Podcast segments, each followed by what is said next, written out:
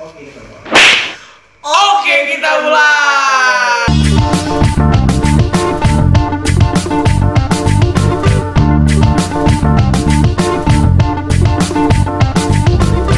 Assalamualaikum warahmatullahi wabarakatuh. Waalaikumsalam warahmatullahi wabarakatuh. Kembali lagi bersama saya Ewo.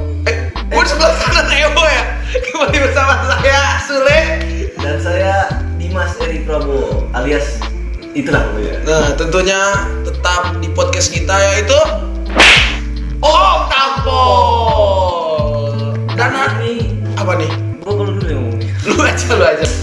Kali ini kita kedatangan tamu yang sangat spesial karena menyambut datangnya bulan Ramadan. Tapi udah beberapa hari lalu sih bulan Ramadan, tapi enggak apa ya. Nah, jangan berapa hari malam hari ini kita kedatangan tamu yang sangat spesial. Dia adalah seorang taruna yang dulunya berasal dari pesantren. Buh, tentunya kita akan kupas lebih jauh lagi, lebih dalam, lebih dalam, lebih luas, panjang kali lebar, kali tinggi, kali tinggi. Biar jadi volume. Ya, lanjut. Gua pintar matematika kan. Kita hadirkan tamu kita malam kali ini, saudara Mukti Prabawa. Mukti, tepuk tangan. Silakan Bu. Langsung perkenalkan diri, boleh pakai bahasa Arab, boleh, terserah pakai bahasa Arab. Kayak bahasa Sunda boleh, yang penting jangan bahasa hewan, karena penonton di rumah manusia. Oke, gue kenalin pakai bahasa Arab ya. Oke, silakan. Baik, sa'atarifu nafsi, ismi Mukti Prabawa, anamin Banten, ulitu pilebah, fitarihi khomis asar, min Agustun, sanata alfin, watis imiatin, sitin watis aina miladia. Subhanallah, subhanallah. Jadi mau tau artinya nggak? Tadi subhanallah, amazing ya. Matanya min berapa, Bu? Kok ada min ini? Min itu dari. Oh, oh ini sembarangan mata min lagi. Lu dah, kita tanyain aja langsung artinya apa? Artinya itu saya memperkenalkan diri dengan bahasa Arab. Mm-hmm. Nama saya Mukti Prabawa. Oke. Okay. Saya dari Banten dan saya lahir di Lebak pada tanggal lima belas Agustus tahun seribu sembilan ratus sembilan puluh enam. Wah. sembilan puluh enam. Terus udah itu dah. Itu aja, kalau mau panjang lagi bisa. Panjang nggak lu? Enggak, enggak, gue nggak bisa. Gue cuma bisa kai pahaluk, gitu ya. Apa artinya temu? Itu artinya apa kabarmu? Nah, kai pahaluk? Alhamdulillah ini bil khair. Alhamdulillah rabbil alamin. Syukron, syukron. Lu bisa syukron aja. Iya, tentunya syukron dong. Eh, emang, aduh, Ewo nih. Banyak-banyak lu berasal bahasa Cina lah, biar ngerti. Jadi kan kita tahu basicnya pesantren nih, Muk. Dulu Mukti di pesantren apa? Berapa tahun dan kehidupannya seperti apa? Jadi dulu gua itu di pesantren Latansa namanya. Di mana tuh Latansa? Itu di Banten, tepatnya di Cipanas, di Lebak, perbatasan antara Banten dengan Bogor. Lamanya enam tahun ya. enam tahun. Berarti dari S M P sampai S M A. S M P sampai. Jadi lulus S D gua langsung masuk pesantren Latansa itu. Hmm. S M P S M A gua di Latansa. Di Di pesantren itu berarti asrama ya, nggak pulang ke rumah ya? Asrama nggak pulang ke rumah. Wah, pesantren berarti ada pesantren yang balik ke rumah? Ya mungkin ada, gue juga nggak tahu. Tapi kan maksudnya dari S M P udah asrama, masuk akpol asrama, asrama lagi. lagi. Wah, udah di total udah sepuluh tahun ya. sepuluh tahun asrama gue berarti. Udah hidup mandiri banget ya. Kehidupan di pesantren tuh berarti ada perbedaan nggak sama di akpol nih? Nah, setelah gue masuk akpol ini ya, yeah. Ternyata memang kehidupan di pesantren itu sudah melatih gue untuk bisa hidup di akpol ya. Wow, keren keren. Malah mungkin di pesantren itu otomatis kita biasa hidup mandiri, tambah lagi di akpol bisa menjalani. Nah itu dia. Gitu. Karena di akpol ini kan disiplinnya sangat tinggi nah, kan, dan di sana juga di pesantren asrama itu disiplin juga sangat. Gak tinggi. Kalah juga ya. Jadi pas masuk akpol gue nggak terlalu kaget lah dengan kehidupan. Kehidupan disiplinnya sangat. Asrama di akpol. Iya nih, kalau gua dengar tentang Latansa, ini pesantren kayaknya cukup terkenal deh dan mungkin salah satu kalau gua nggak salah Ben Wali bener nggak sih dari Latansa? Nah itu bener tuh. Jadi Ben Wali itu yeah. Si Apoy itu mm-hmm. Gitarisnya. Bang Apoy. Iya. Si Apoy. Bang Apoy itu sama Bang Pang itu uh. itu alumni Latansa juga. Wah, wow, mah berarti pesantrennya tepuk tangan dulu lah. Berarti ya di Banten ya. Ya. Sama ada satu lagi, satu lagi itu Bang Jawin. Itu Jum. Salah satu peserta stand up komedi. Oh, anak tahu pasti ya. Tahu lah, oi selamat malam Bang Jawin. Saya nggak tahu kamu. Ya, lagi. Tapi kenapa lulus dari Latansa keluarnya jadi gitaris sama jadi stand up komedi mu? kan nggak ada korelasinya gitu loh. Nah, memang filosofis Pondok Pesantren Latansa itu hmm. pendirinya itu kan Kyai Haji Matrifa Arif. Sekarang itu pimpinan pondoknya Kyai Haji Adriana Matiullah Karim. Nah, memang filosofis pondok itu jadi sesuai dengan surat Al-Qasas ayat tujuh puluh tujuh. Apa itu? Jadi bismillahirrahmanirrahim. Wa bataghi fi ma ataqallahu darul akhirah wa la tansa nasibaka minad dunya wa ahsin kama ahsanallahu ilaik wa la tabil fasada fil ard innallaha la yuhibbul mufsidin. Jadi intinya Pondok Pesantren Latansa itu carilah anugerah anugerah yang telah Allah berikan di negeri akhirat, tapi jangan lupa nasib kamu di dunia. Dan pimpinan pondok gue juga sering mengajarkan bahwa santri itu tidak mesti jadi kiai. Iya. Yeah. Bisa jadi santri jadi polisi, bisa santri jadi T N I, bisa santri jadi presiden bahkan, tapi jadi polisi-polisi yang santri, T N I-T N I yang santri, presiden pun presiden yang santri. Jadi santri tuh nggak harus sarungan kokoan, nggak gitu. Keren ya, santri-santri ini agamanya dapet, pelajarannya dapet, malah lebih ya kalau kita iya. dibandingin S M A. Kita kan belajar nih sama, pelajaran S M A santri dapet juga, ya. Bener nggak Mu? Iya. Bersama belajar S M A, ditambah pelajaran agama lagi ya. Wah, jadi emang orang-orang hebat ternyata ya santri ini ya. Mukti kan udah enam tahun nih dari S M P di pesantren, masuk lagi S M A di pesantren. Itu kan udah bukan hal yang cukup singkat gitu ya, udah enam tahun kan. Nah terus biasanya kan kita tahu juga nih Muk, kalau orang lulus dari pesantren itu biasanya milih memperdalam lagi agamanya. Kayak misalkan di universitas luar, di Kairo, kayak Mesir, Mesir. Itu Kairo kan Mesir juga. Oh iya Kairo Mesir. Wah, Mesir. Riyadh, Jeddah kan, sekolahnya di Arab lah gitu. Pertanyaannya, kenapa Mukti pengen milih masuk jadi taruna akpol? Nah, memang pada awalnya gue juga nggak tahu itu akpol, hmm. taruna akpol. Hmm. Memang pada awalnya bapak gue bilang mau nggak masuk akpol. Hmm. Yang tergambar di pikiran gue polisi itu di pinggir jalan panas-panasan yang nggak tahu apa itu, ya nggak mau lah. Oh, karena, karena masih belum ada masih gambaran. Belum tahu, nggak mau ya. Tahu awalnya. Tapi setelah gue cari tahu itu, oh ternyata Akpol ini salah satu lembaga pendidikan untuk mencetak pimpinan-pimpinan masa depan Polri. Nah di situ gue tertarik gitu Le. Kenapa tertarik? Karena kan salah satu tugas daripada manusia itu adalah menjadi khalifah. Benar, khalifah. Khalifah Allah di muka bumi ini. Bener. Jadi salah untuk menjadi pemimpin di muka bumi ini. Bener. Nah makanya artinya kalau kita menjadi pemimpin kan, insya Allah bisa membawa anggota-anggotanya menjadi yang lebih baik selama ke depannya. Mantap sekali, mulia sekali ya. Masuknya pun juga ada alasan gitu ya. Cita-citanya mulia masuk akpol ya, walaupun awalnya nggak tahu, tapi karena dorongan dari orang tua dan dia sendiri juga kepo, kepoin akpol, akhirnya pengen masuk akpol. Nah ngomong-ngomong, berapa kali tes akpol? Jadi gue tes akpol itu dua kali lah. Dua kali. Dua kali. Yang pertama itu udah sampai sempet ke tes pusat, tes akpol. Tahun berapa itu? Itu tahun dua ribu lima belas. Tahun dua ribu lima belas. Iya. Nah, pas tahun dua ribu lima belas di pusat gagal, dipulangin lagi ke daerah masing-masing. Dan nggak cukup sampai di situ dong, karena kan kita namanya baru sekali kan masih penasaran, masih penasaran. Masih penasaran. Gitu. Nah, tes lagi kedua kali tahun dua ribu enam belas dan alhamdulillah masuk di daerah akpol. Berarti dua kali dua tes ya? Dua kali tes, yang pertama sampai pusat, yang kedua langsung masuk. Alhamdulillah. Memang kalau udah dicita-citakan, kalau kita semangat, kita doain tiap hari, jadi juga ya. Alhamdulillah. Ini teman-teman di rumah yang kembali lagi nih, yang baru sekali, dua kali, tiga kali, jangan menyerah. Dari apapun backgroundnya, mau anak S M A, mau santri sekalipun, kalau kita ada semangat buat masuk akpol, insya Allah Allah kasih jalan. Gitu. Nimu kan? Setelah masuk akpol, tentu kan kehidupan kan berbeda. Adalah perbedaan dengan kehidupan di santri gitu kan. Nah, lu kan banyak belajar tentang agama di santri, tentunya mengaplikasikan tentang agama tersebut di akpol nih. Apakah amalan-amalan yang lu belajar di pesantren itu lu tetap bisa dilakuin di akpol? Ya jadi memang ada sebagian amalan yang masih gua lakukan selama gua pendidikan di akpol ini. Iya. Jadi seperti sholat sunnah duha gitu kan, seperti sholat sunnah sebelum tidur kan, ada ada ada tidur sebelum tidur kan, wudhu dulu sholat ya kan, terus ada alhamdulillah gue masih sering baca namanya surat Al-Mulk dan surat Al-Waqiah. Oh, surat Al-Waqiah itu yang surat ke lima puluh enam ya. Wih, lu hebat ya. Kok lu tak bisa tahu surat ke lima puluh enam? Kita juga memperdalam agama sama di sini. Emang ya, kita nggak boleh diam aja sama di sini. Gua kira itu bahan gua tadi ya. Menyeimbangkan antara dunia, akhirat, dan jodoh. Uh, ternyata us kita satu ini juga hebat ternyata agamanya. Bener Muk surat ke lima puluh enam? Ya bener Al-Waqiah ke lima puluh enam ya. Saya juga lagi mau nyoba ngapal Muk.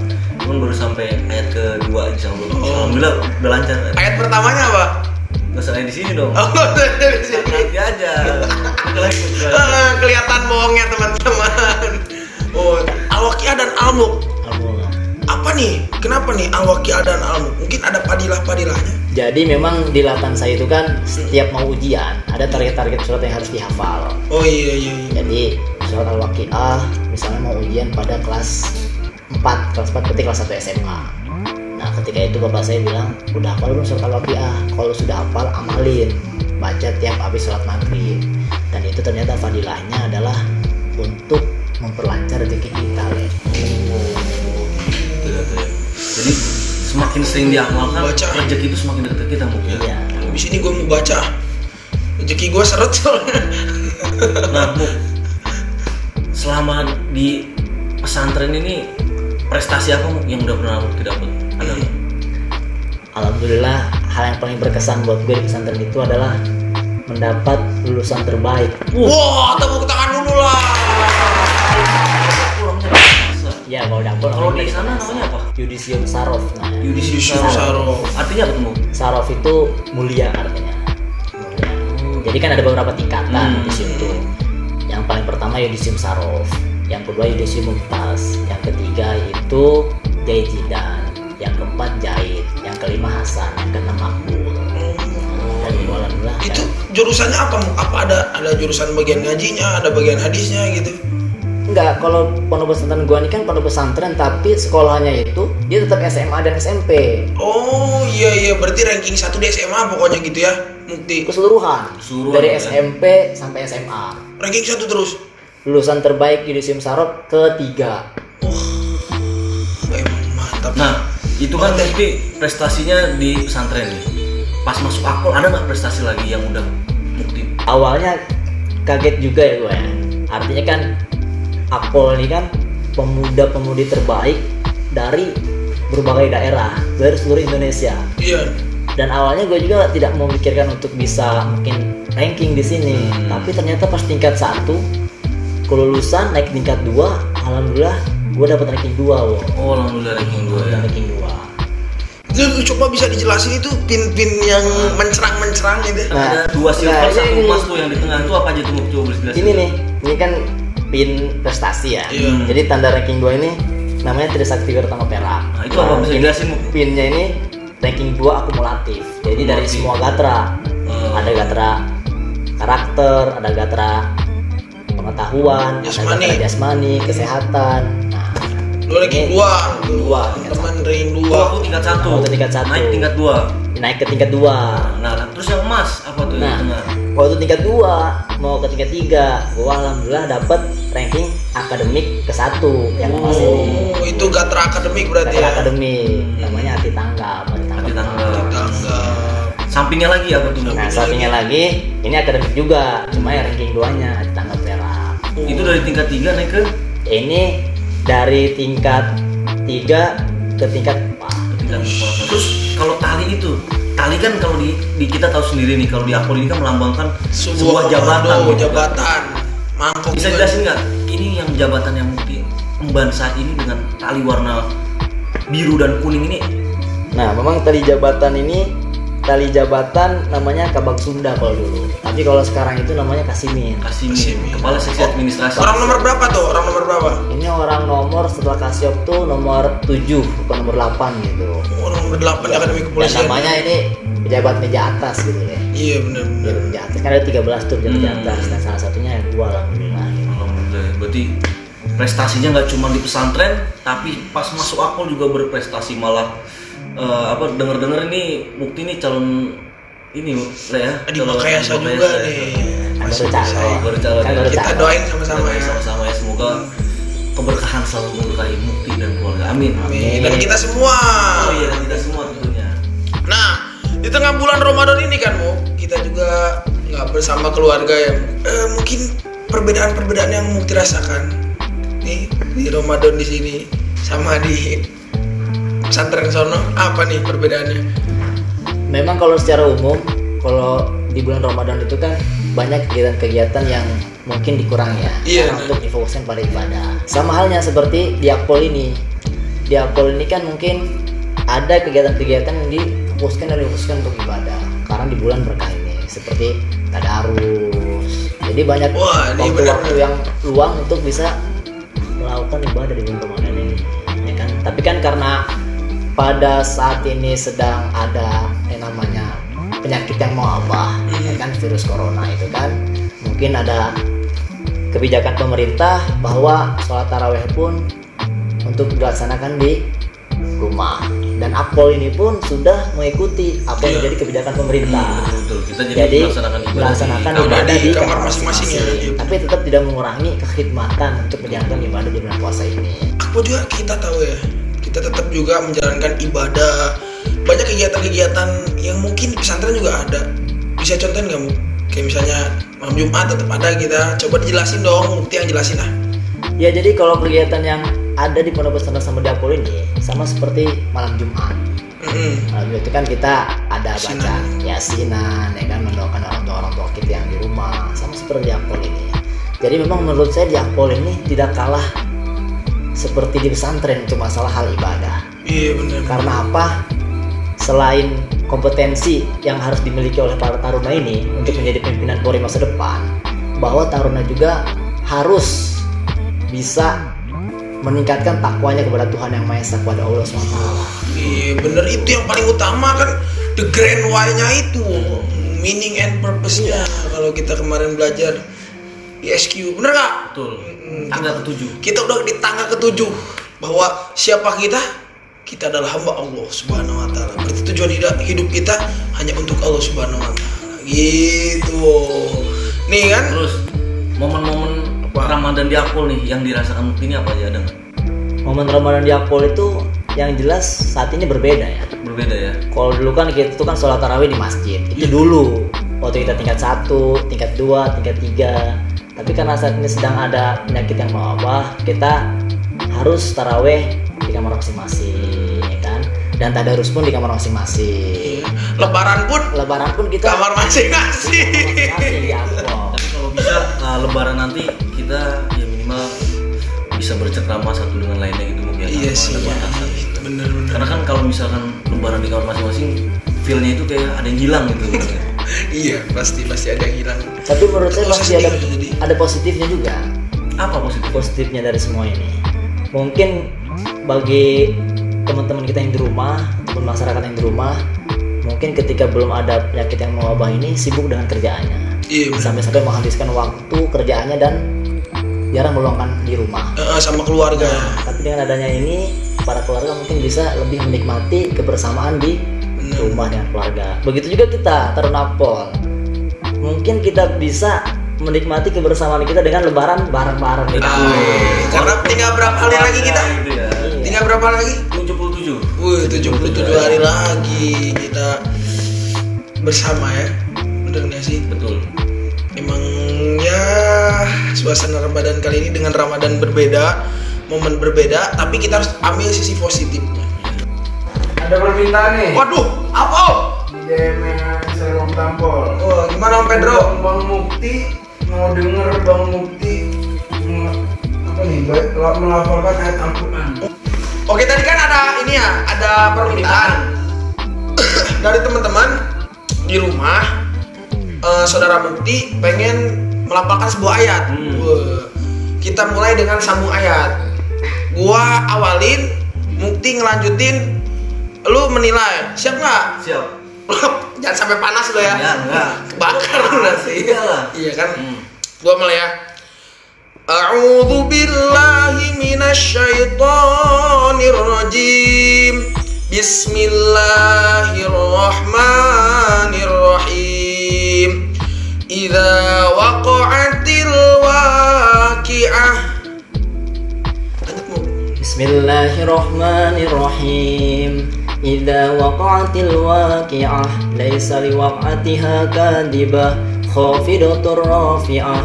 Idza rujjatil ardu rajja wa bussatil jibalu bassa fakanat haba'an mumbatha wa kuntum azwajan thalathah fa ashabul maimanati ma ashabul maimanah wa ashabul mas'amati ma ashabul mas'amah was-sabiquna as-sabiqun ulaikal muqarrabun fi jannatin na'im thullatun minal awwalina wa qalilun minal akhirin ala sururin mawdunah muttaqi'ina 'alayha mutaqabilin yatufu 'alayhim wildanun mukhalladun bi aqwabin wa abariq wa ka'sim min ma'in la yusadda'una 'anha wa la yunzifun wa fakihatin mimma yatakhayyarun wa lahmi tayrin mimma yastahun.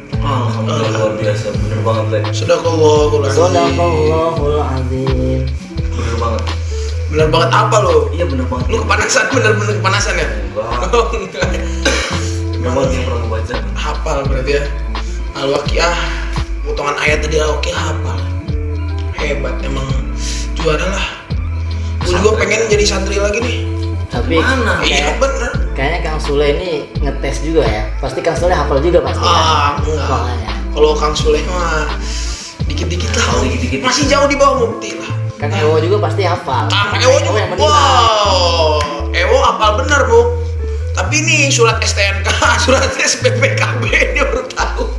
Nah, pesan-pesan buat santri-santri, wah wow, khususnya nih bulan Ramadan, santri, santriwati juga nggak apa-apa, karena satu lagi kelebihan kita, Bu, Akpol udah bisa pakai dulu jilbab, udah berjilbab sekarang, ya, mantap Akademi Kepolisian.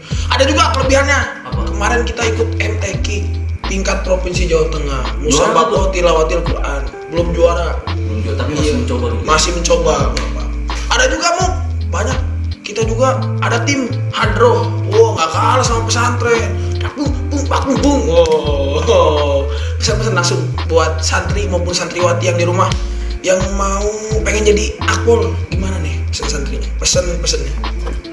Jadi gue pesen ya, itu ada adik gue yang santri Latansa ataupun santri manapun lah ya. Iya. Yeah. Jadi memang santri itu nggak harus jadi kiai. Santri itu yang penting kita dapat berkiprah dalam kebaikan. Jadi mungkin sebagian orang sebelum-sebelumnya berpikir bahwa santri itu kan yang kokoan, yang sarungan, itu enggak. Tapi bagaimana kita kita menjadi apapun, tetap kita tetap berjiwa santri, ya. Berjiwa santri. Karena santri itu memang ada maknanya. Jadi terdiri dari dua kata. Oh, santri itu san, matahari, matahari, tri, pohon, pohon. Bo. Artinya menerangi dan melindungi. Wow, mantap ya. Dan terkhusus untuk adik-adik santri ataupun lulusan aliyah yang ingin masuk polisi, itulah sangat pas sekali hmm. untuk bisa mengabdi di kepolisian hmm. karena sangat relevan dengan tugas pokok Polri pasal tiga belas Undang-Undang Nomor dua Tahun dua ribu dua. Tua. Tugas pokok Polri kan satu, haramkan tipmas. Iya benar. Gakpo, liniumnya itu sangat relevan dengan makna santri tadi iya. Ternyata. Berarti sangat relevan banget ya. Uh, Kalau gue menyimpulkan, hmm. jadi emang polisi ini profesi salah satu profesi yang menjadi sarana ibadah. Nah, karena setiap helayan napas kita, hembusan napas kita, tarikan napas kita, kalau kita lakukan karena Allah Subhanahu Wa Taala. Insya Allah, profesi polisi adalah menjaga ketertiban masyarakat, menjaga masyarakat semua.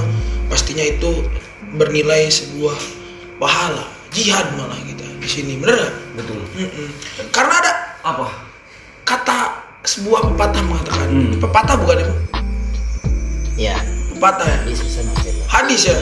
Hadis mengatakan bahwa khairun nas anfa'uhum linnas. Sebaik-baiknya manusia adalah manusia yang bermanfaat bagi, bagi manusia lain.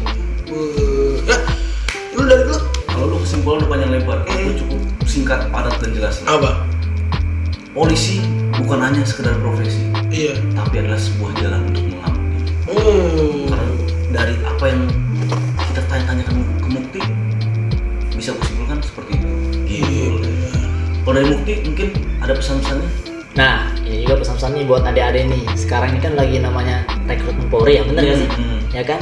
Nah, jadi kan karena kita daftar itu kan kita pasti siap untuk lulus, malah nggak siap untuk tidak lulus kan? Iya. Yeah. Nah, ini saya masih ingat ayat ini pernah dibacakan oleh seorang Kapolda Banten dulu waktu saya catat. Siapa Bapak siapa? Waktu itu Kapoldanya Brigjen Pol Ahmad Dofiri. Wah. Jadi sebagaimana ayat dua ratus enam belas surat Al-Baqarah, asa angtak prahu sayan bahwa khairul lakum. Iya. Wa asa angtuhibu sayan bahwa syarrul lakum. Wallahu ya'lamu wa antum la ta'lamun. Jadi artinya tuh boleh jadi kamu benci sesuatu, padahal itu amat baik untuk kamu. Iya. Boleh jadi kamu mencintai sesuatu, senang dengan sesuatu, padahal itu sangat buruk untuk kamu. Allah Maha Mengetahui dan kamu tidak tahu apa-apa. Jadi bagi adik-adik yang mungkin belum ada kesempatan, bukan berarti gagal, tapi mungkin untuk mencoba yang kedua kalinya. Dan bukan berarti itu yang terburuk. Bisa jadi itu akan menjadi suatu kebaikan di masa yang akan datang. Kita juga sama-sama ucapin ya, selamat puasa, menunaikan ibadah puasa tahun seribu empat ratus empat puluh satu Hijriah. Semoga diberikan kelancaran dalam puasanya. Amin. Dan juga diberikan keberkahan di bulan berkah ini. Dan tentunya semoga setelah puasa ini dosa-dosa kita dihapuskan dan kita menjadi fitri kembali. Wih. Oke, kita tidak terasa udah ada di akhir acara dari podcast ini, dan selalu kita tutup dengan pantun-pantun yang kurang menarik. Langsung aja dari Ewo. Pagi-pagi beli Indomie. Wah, pagi-pagi beli Indomie. Belinya kesandung batu. Sakit bener dulu. Iya, sakit lah. Iya bener. Terima kasih telah menyaksikan kami. Wassalamualaikum warahmatullahi wabarakatuh. Tetap kembali bersama Om